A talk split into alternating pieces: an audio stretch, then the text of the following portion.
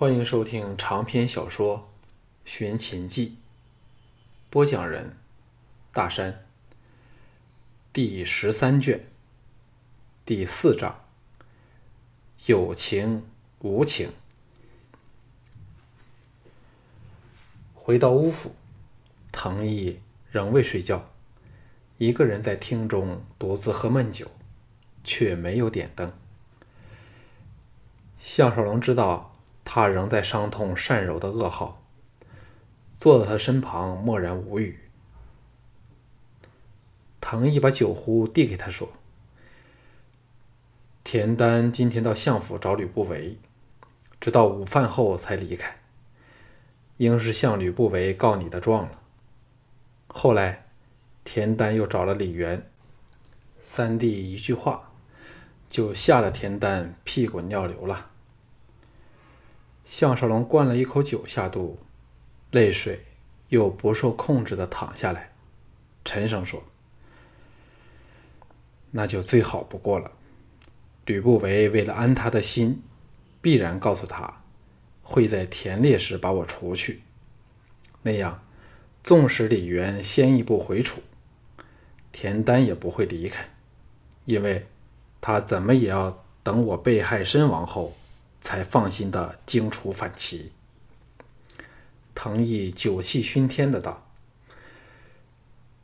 我倒没有想到这一点，可见柔儿在天之灵，正在冥冥中向着奸贼索命。”项少龙问说：“嫣然那封假信起草了吗？”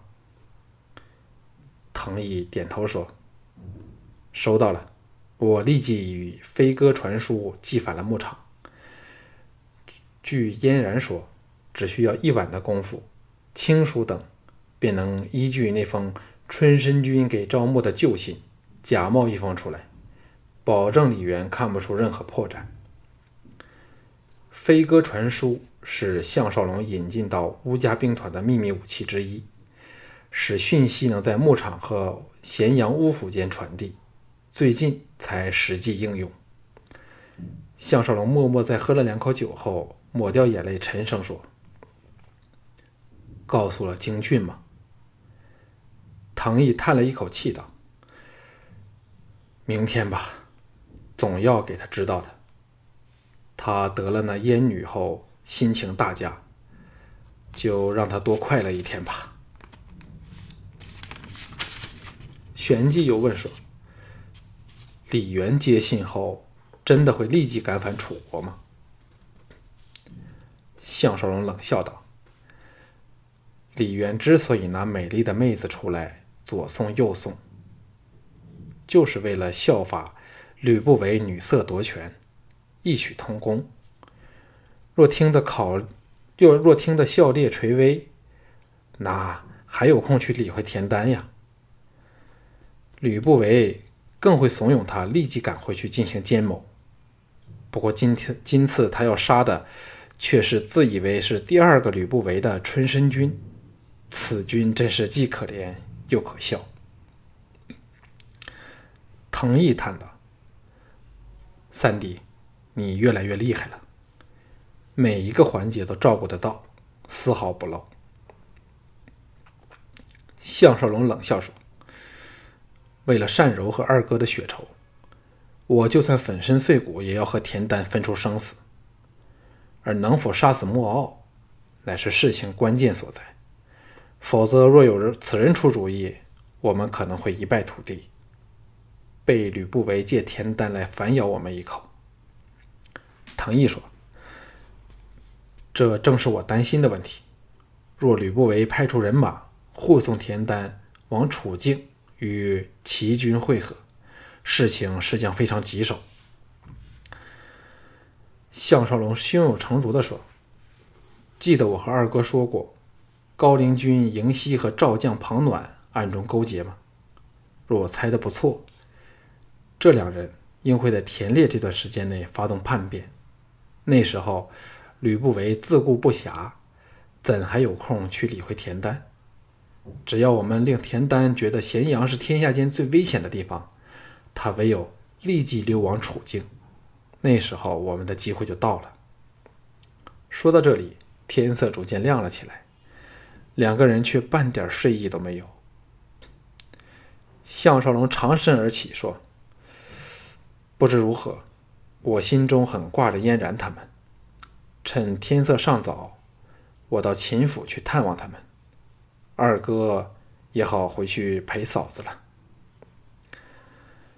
滕毅审道：“你去便去吧，我还想思索一些事情。”秦青正在园内修理花草，见到项少龙天尚未全亮，便摸上门来，雅意的把工具小心翼翼的放入一个精致的铜盒子里，着下人拿回屋内，淡然说：“他们尚未起榻，听说向统领有夜睡的习惯。”累的嫣然妹等都习惯了晚睡，不如陪我走两步好吗？向少龙难道说可以说不行吗？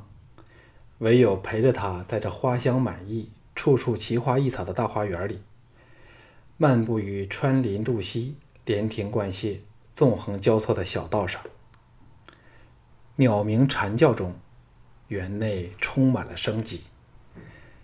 秦青神色漠然的领着路。带点责怪的口气说：“向统领，头发蓬乱，衣冠不整，肩带污渍，又两眼通红，满身酒气，是否昨晚没有合过眼呢？”项少龙倒没有想过这些问题，愕然说：“你只偷瞥了我一眼，竟能看出这么多事来？”秦青别过俏脸，白了他一眼说。你这人，用词既无理又难听，谁偷瞥你了？项少龙听他嗔中带喜，知道他并非真的怪责自己，苦笑说：“我现在的头脑仍不大清醒，哎，我这样子，实在不配来见秦太傅，免得我的酒臭污染了太傅的幽香啊。”秦青。忽的止步，转过身来，尚未有机会说话。宿酒未消，失魂落魄的项少龙撞入了他怀里，两人齐声惊呼，往后退开。看着俏脸火炙的秦青，项少龙手足无措地说：“哎，真的对不起，是我糊涂，有没有撞痛你呢？”说这些话时。秦青酥胸的充满弹跳力和软如棉絮的感觉，仍清晰未退的留在他的胸膛处。秦青狠狠的横了他一眼，恢复淡然的样，轻轻的说：“大家都是无心之事，算了吧。不过旧账却要和你计较。一个守礼的君子，怎能随便的提及女儿家的体香呢？”项少龙挠头说：“我根本就不是什么君子，也没有兴趣做君子。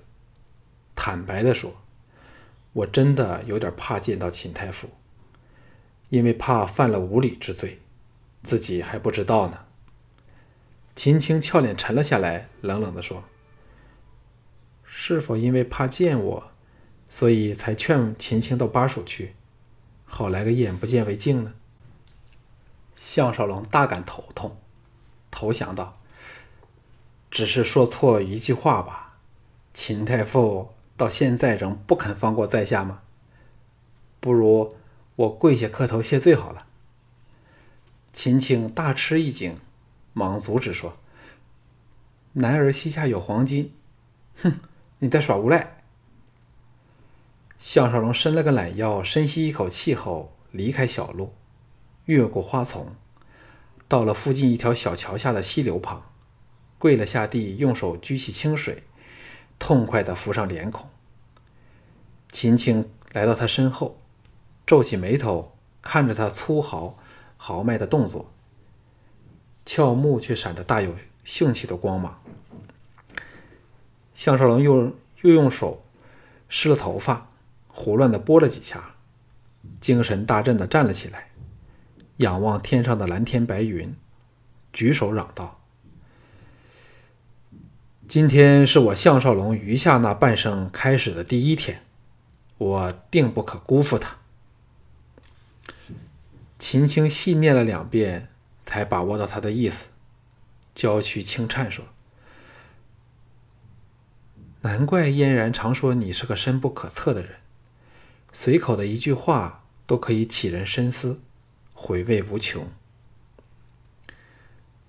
项少龙灼灼的目光打量他一会儿后，笑道：“想不到无意中竟得到与秦太傅一席话的机会，可惜我有要事赶着去办，不过已心满意足了。”秦青绽出了一个含有的清甜亲切的笑容，柔声说：“是秦青的荣幸才对。”其实我是有事儿想和向统领商量，统领可否再拨一些时间给秦青呢？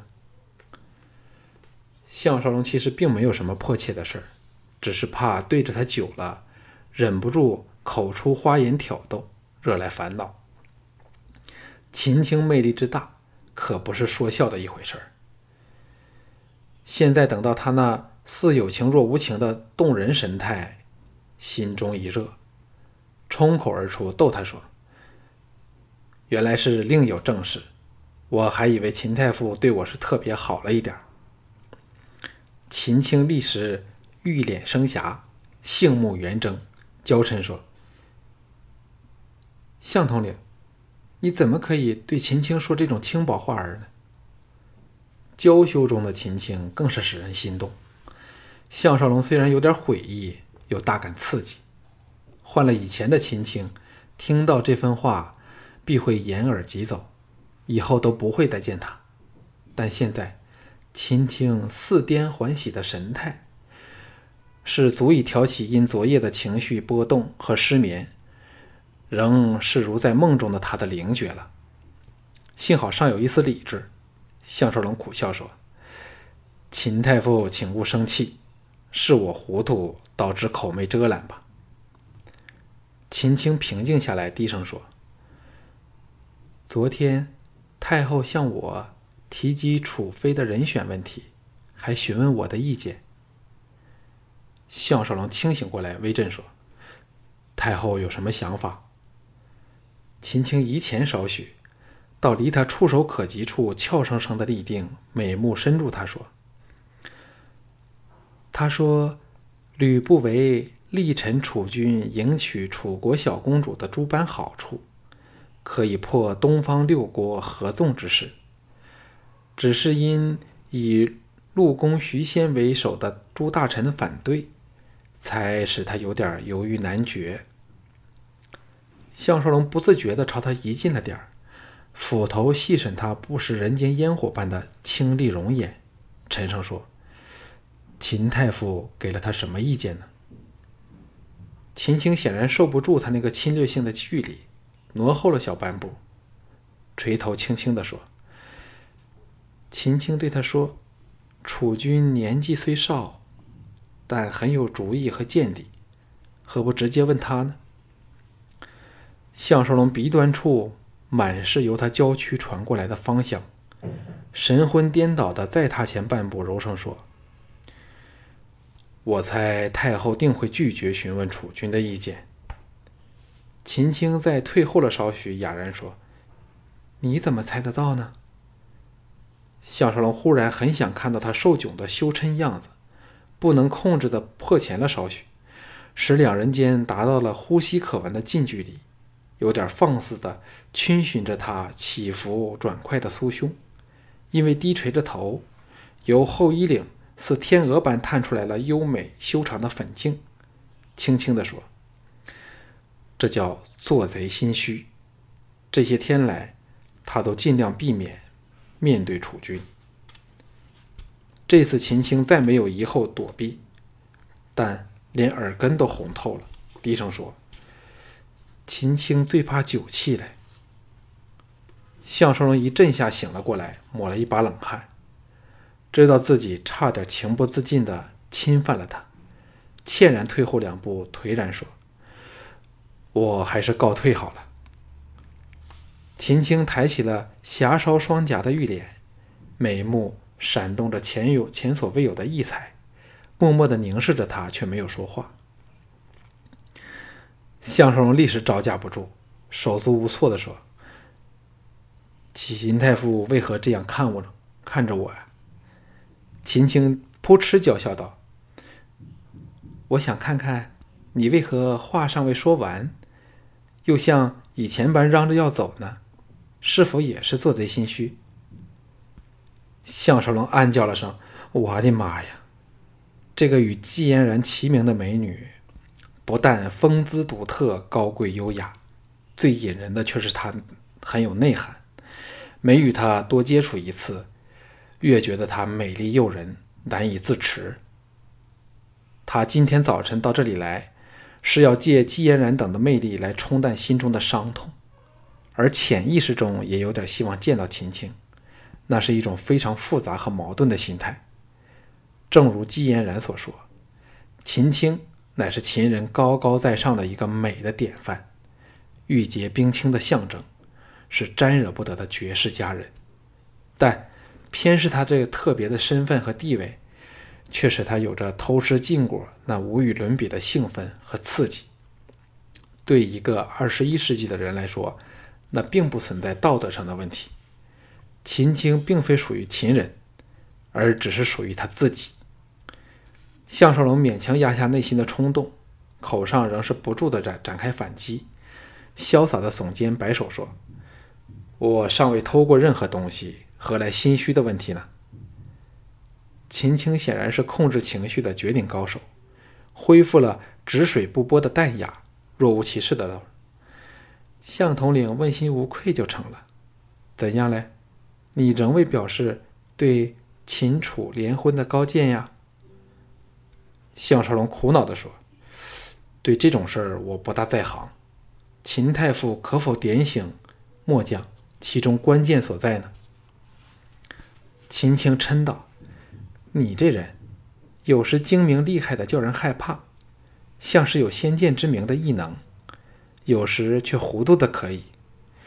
楚妃的问题自是关系重大。”徐仙、王和均属意陆公的孙儿、孙女儿陆丹儿，好使未来的太子能有纯正的血统；而吕不韦则蓄意破坏他们这个愿望，因为他本身不是秦人，故希望能借此事来击破我们秦人这种心态上的提防。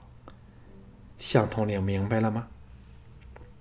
项少龙恍然大悟，说到底。这仍是来自大秦的种族主义和排外的微妙情绪，对他这个外人来说，自是没有相干；但对秦人来说，却是代表秦族的坚持。涉及到与吕不韦的斗争，一个不好，会使小盘陷进非常不利的处境。秦青叹说：“我劝太后切勿仓促决定，至少要等上一段日子，看清形势，才可以定下楚妃的人选。”项少龙说：“这是没有办法中的办法。那陆丹儿的确长得很美，但却是头雌老虎，非常厉害。”秦青失笑道：“你终于遇上那批红粉兵团了。”项少龙苦笑说：“那是昨晚的事儿。”秦青白了他一眼说：“你不是陪他们通宵达旦吧？”项少龙淡淡的道：“我哪里来这样的闲情啊？”秦青低声问道：“那究竟发生了什么事故？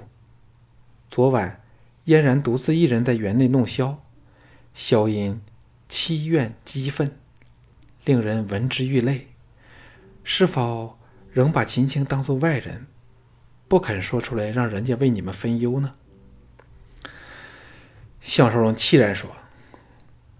这是因为刚接到了故人的噩耗，不过此事只有嫣然知道。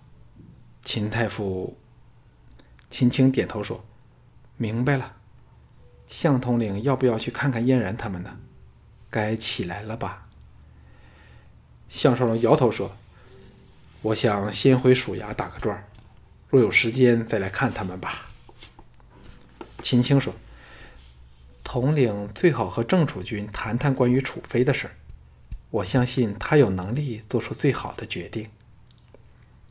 项少龙点头答应，告辞去了，心中却多添了一种没法说出来的怅惘，但其中又隐隐然夹杂着难以形容的刺激和兴奋。无论是他自己，又或者是秦青，都知道两个人正在一条非常危险的路上偷偷的走着，而双方都快没有自制的能力了。